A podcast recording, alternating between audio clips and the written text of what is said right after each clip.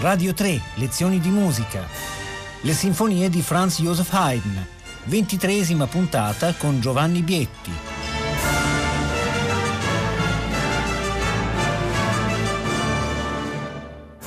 Buongiorno da Giovanni Bietti, benvenuti. Continuiamo la nostra serie di lezioni di musica dedicate alle grandi sinfonie di Joseph Haydn e stiamo parlando in queste settimane delle grandi sei sinfonie parigine, sinfonie parigine che Haydn scrive fra il 1785 e il 1786 per una grande commissione della loggia massonica Olympique a Parigi per l'appunto.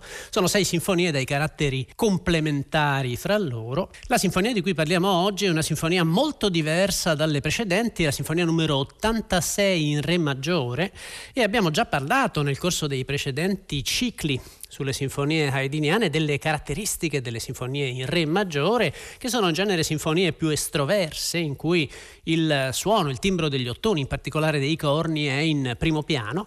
Dalla fine degli anni 70 Haydn comincia a introdurre anche le trombe e i timpani in queste sinfonie, lo abbiamo visto parlando in particolare della numero 70, quindi diventano sinfonie addirittura più trionfali, percorse da eh, gesti marziali, fanfare, marce, sono brani proprio molto monumentali, molto trionfali Haydn non rinuncia in questo caso a realizzare una sinfonia proprio con queste caratteristiche. Come vedremo la sinfonia successiva, l'ultima del ciclo, almeno così come noi lo, lo abbiamo organizzato oggi, quindi la numero 87 ha dei caratteri totalmente complementari. La numero 87 è proprio una sinfonia da camera, senza trombe, senza timpani, carattere molto più intimo. Il carattere in questo caso invece è proprio estroverso. Haydn comincia con una grande introduzione lenta, introduzione lenta che in qualche modo, come era già successo nella sinfonia precedente, la numero 85, ci fa già vedere, ci presenta già, ma qui in maniera molto criptica, alcuni materiali che torneranno poi nell'allegro. Il tema dell'allegro è un tema molto singolare. Haydn parte la sinfonia in re maggiore. Ma Haydn parte, comincia questo allegro da lontano, da un'altra tonalità, comincia così.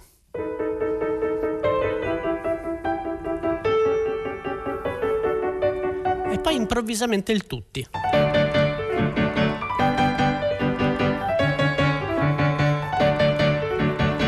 E qui naturalmente suona l'intera orchestra.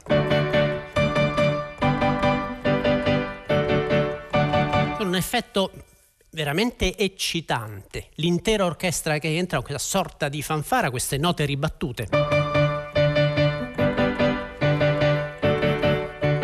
Sentirete adesso a piena orchestra. Bene, proprio questo tema è il tema che Haydn anticipa, ma anticipa in maniera piuttosto sottile nelle battute iniziali dell'introduzione lenta, che comincia con oboi, fagotti e archi che suonano.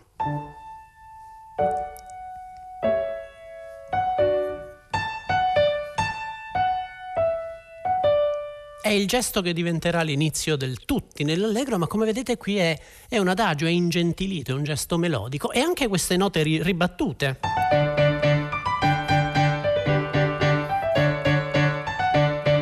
Queste vengono continuamente utilizzate.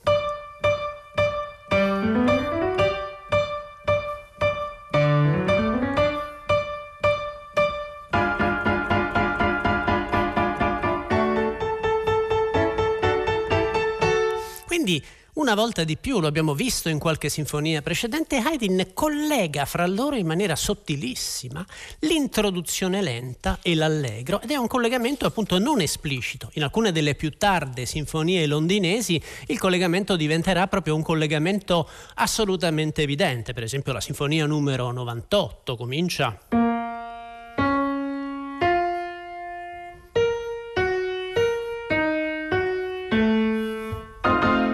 questo minore.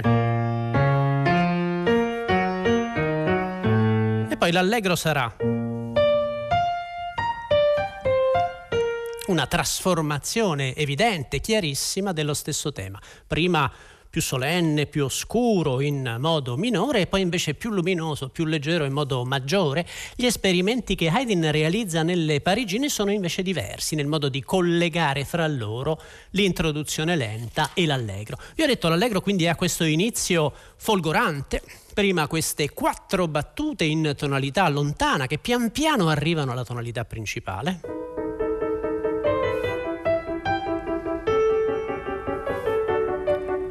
Questo punto il tutti.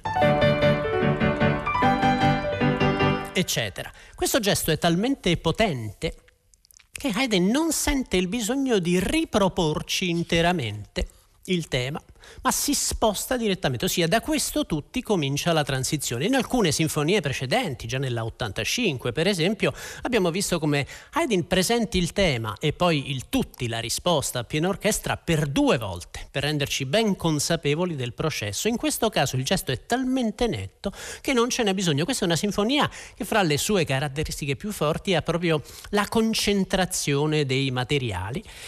Naturalmente Haydn non rinuncia a un altro suo gesto assolutamente caratteristico, il fatto di farci sentire prima quando arriva la tonalità del secondo tema, eh, sto continuando a usare dei termini un po' tecnici che però abbiamo in qualche modo introdotto nel corso di tutti i cicli sulle sinfonie di Haydn che abbiamo realizzato. Vi ricordo che questo è il quarto ciclo ne abbiamo fatto uno ormai diversi mesi fa dedicato alle sinfonie giovanili, poi uno dedicato a quel straordinario periodo di mezzo che va dal cosiddetto Sturm und Drang alle sinfonie teatrali. Anni fa avevo realizzato un ciclo di sei puntate sulle sinfonie londinesi, si tratta sempre di puntate che trovate facilmente in podcast sul nostro sito e qui stiamo parlando poi di questo grande periodo degli anni Ottanta, delle sinfonie parigine e delle sinfonie immediatamente successive. Quindi questi concetti, il concetto di introduzione lenta, di allegro, di primo tema, di secondo secondo tema di transizione, di eh, passaggio a una tonalità differente, sono concetti che abbiamo spesso esplorato. Che succede? Vi ricordo il tema iniziale si presentava in questa tonalità.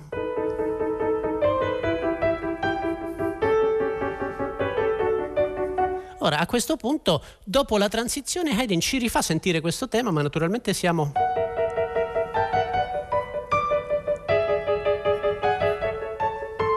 si è spostato nello spazio. È una caratteristica tipica di Haydn, questo accenno al monotematismo, l'idea che il tema si presenti nella tonalità principale e nella tonalità secondaria, quindi dando unità ai materiali musicali e poi solo a questo punto Haydn ci presenta un secondo tema vero e proprio che ha un carattere completamente contrastante.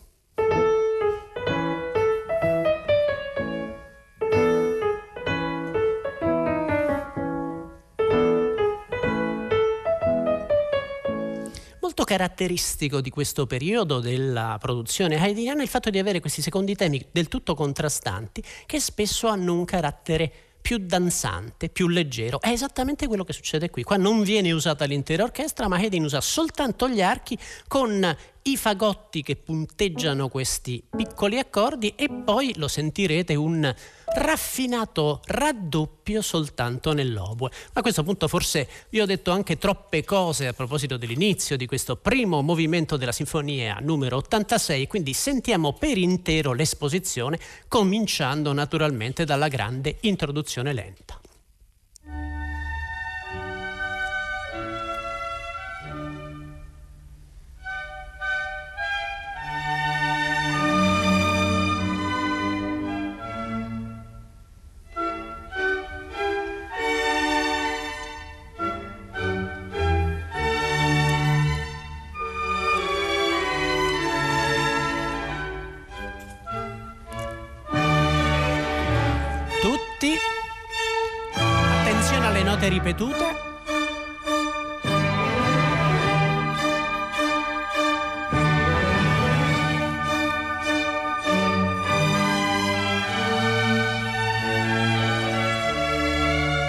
Piano.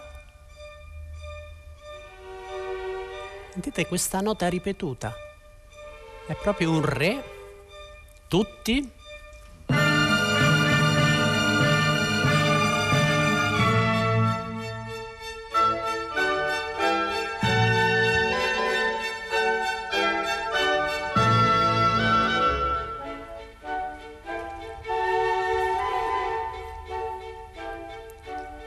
Ed ecco che comincia l'allegro, da lontano.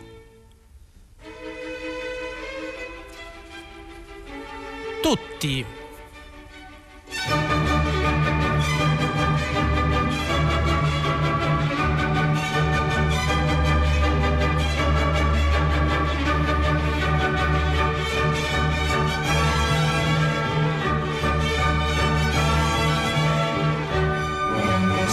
spostamento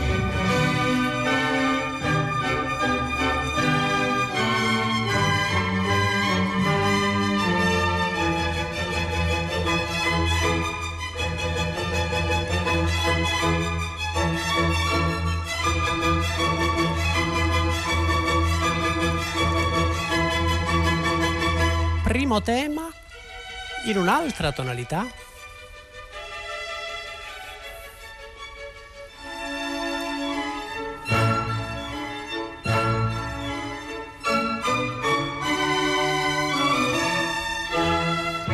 secondo tema.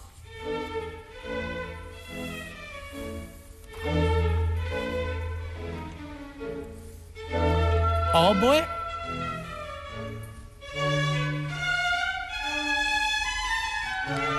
Tutti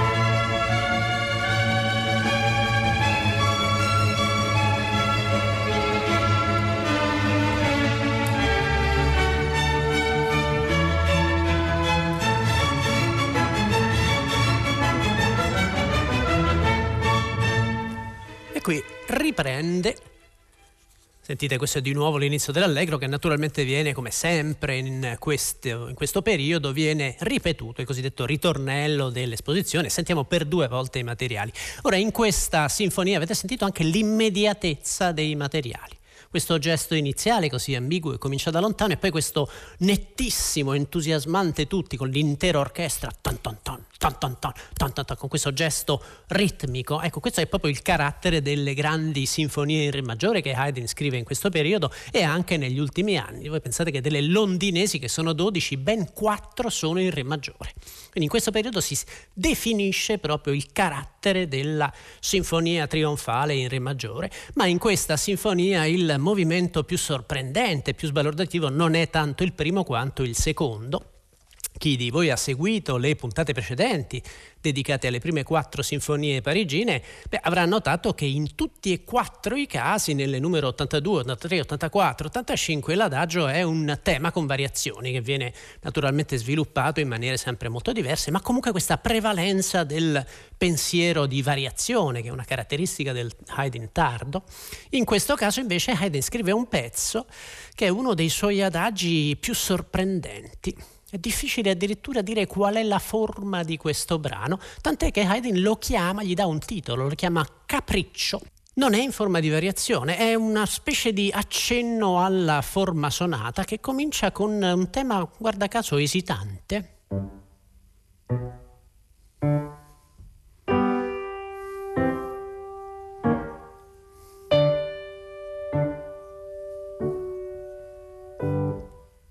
E poi si ferma.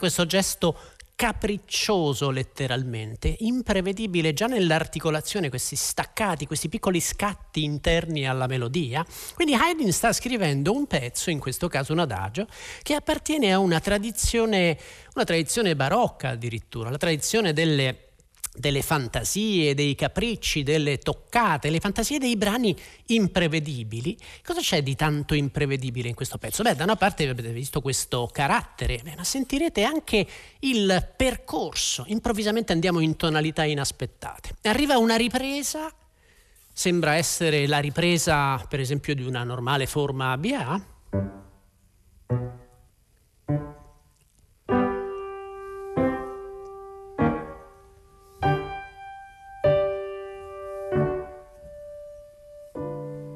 si sposta.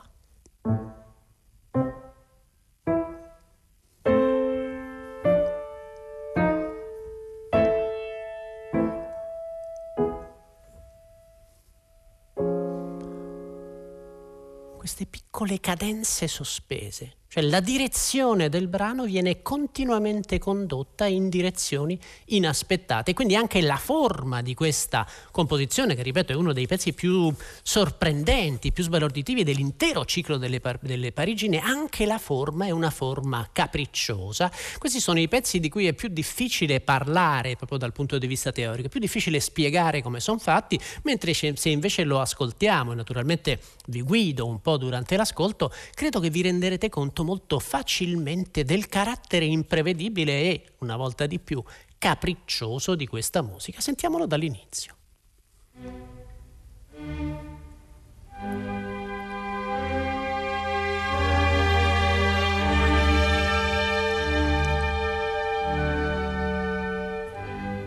Pause.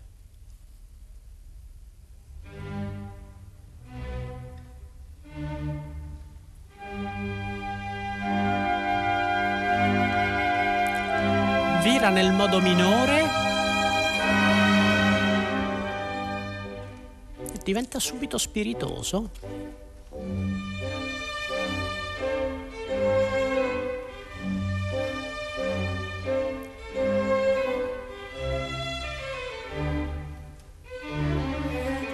Sentite quanto è capricciosa, quanto è imprevedibile la linea, eccola di nuovo. Si sposta, si sospende all'acuto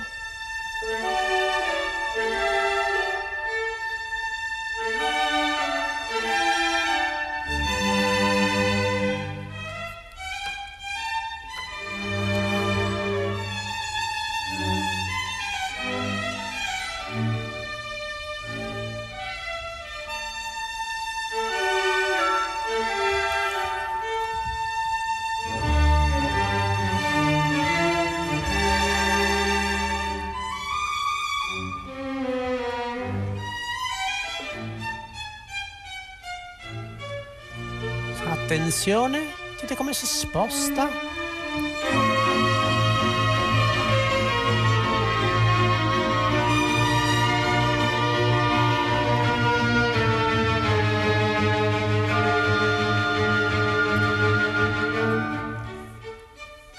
Saluta, salita.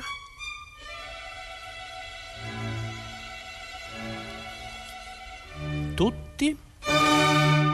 Piano forte.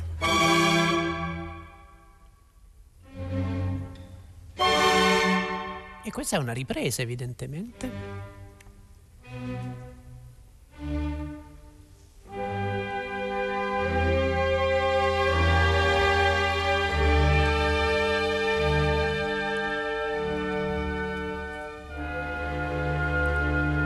Eh no, ci spostiamo.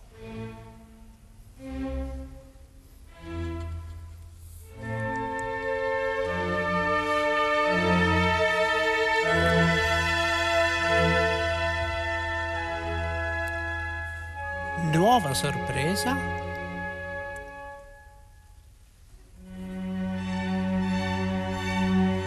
Adesso invece è in minore, espressivo, dolente.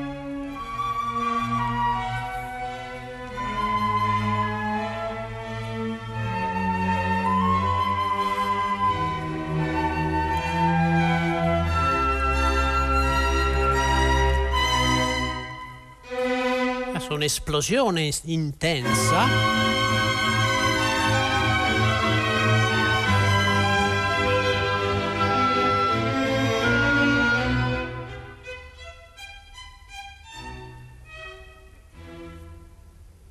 Attenzione, questo è il tema iniziale ma in minore.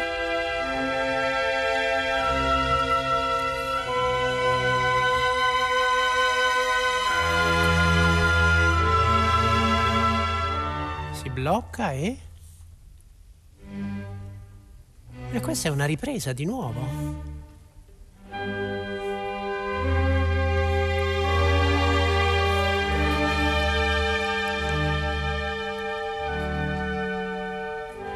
E ora c'è un tema nuovo.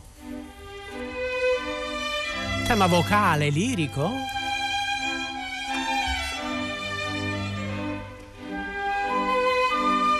Questo invece già lo conosciamo. È il tema capriccioso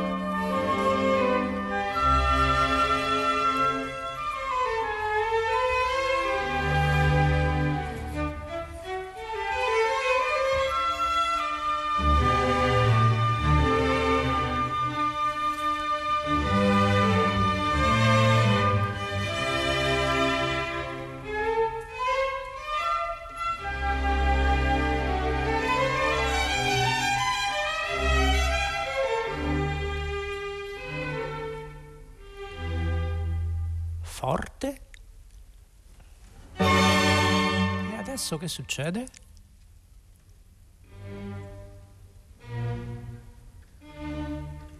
Questo è il tema iniziale in minore.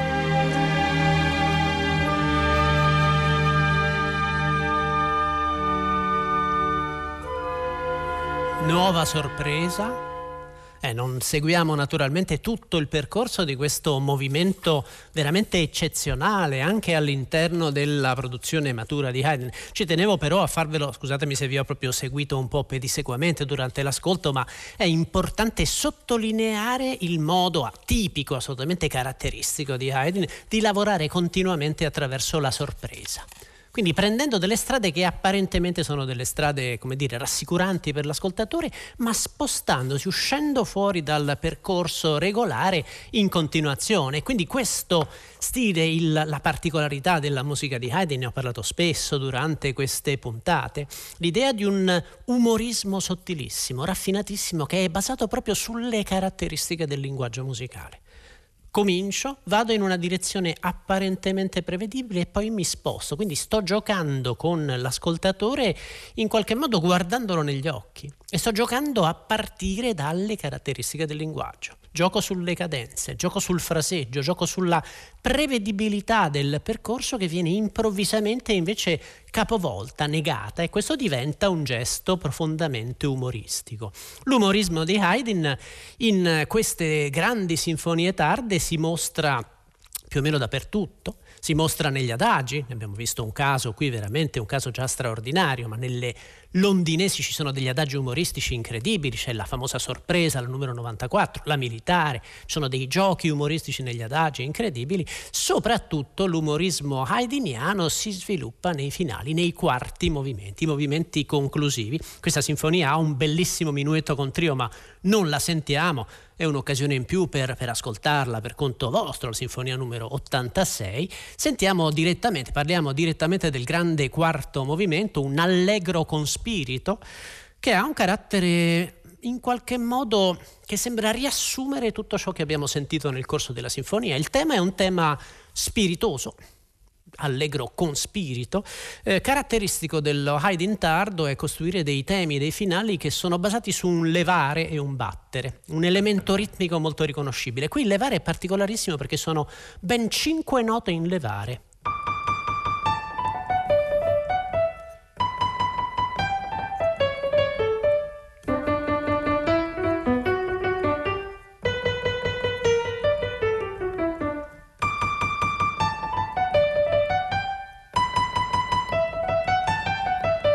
Ta ta ta ta ta Questi sei colpi, cinque in levare più uno in battere, diventano l'elemento ritmico fondamentale del movimento che articola interamente tutto il tessuto. C'è un secondo tema molto ben differenziato, sia nel carattere, ma il secondo tema comincia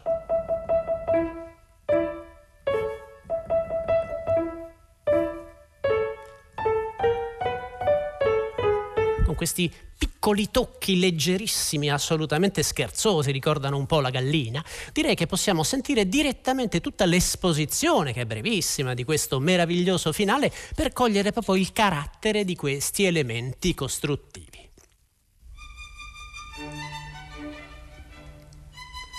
E continuano le cinque note?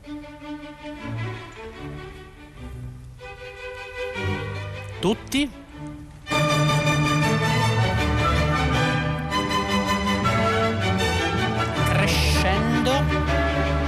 Sentite l'intensificazione?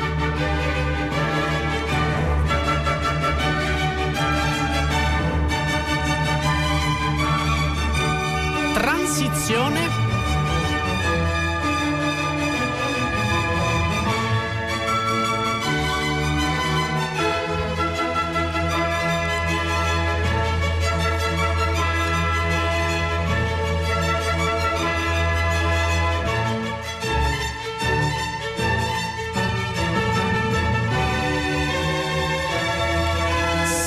tema.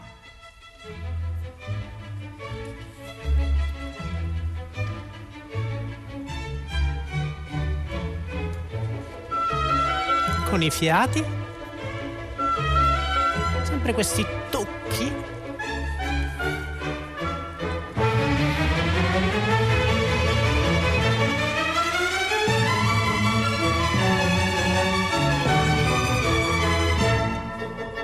Di nuovo, cinque note.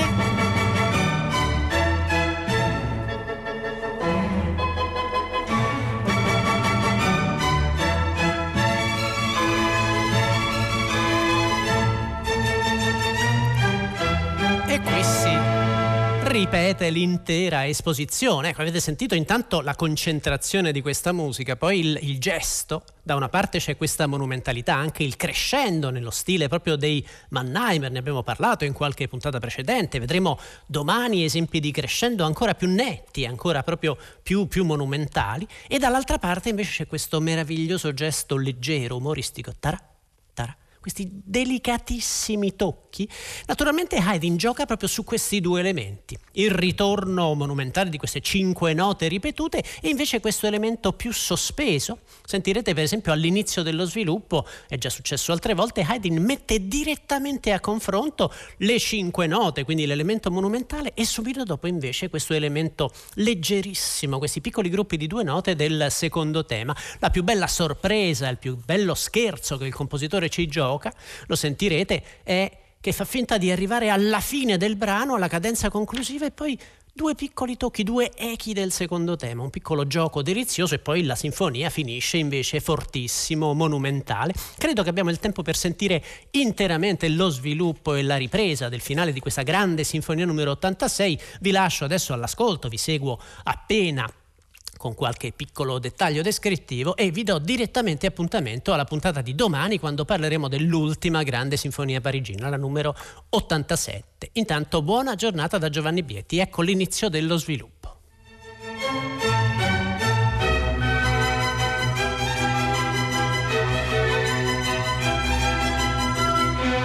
Subito piano, soli archi.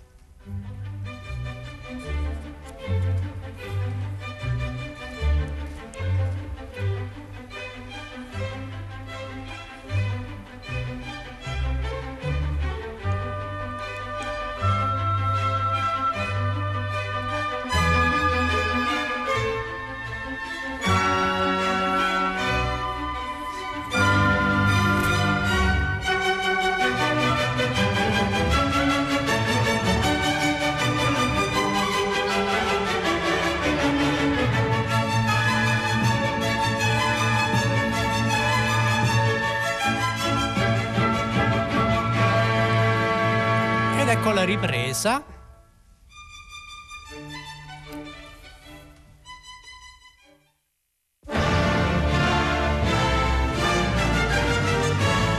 Radio 3, lezioni di musica, a cura di Paola Damiani. Potete ascoltare tutte le lezioni di musica dal sito di Radio 3 e scaricarle con l'app RaiPlay Radio.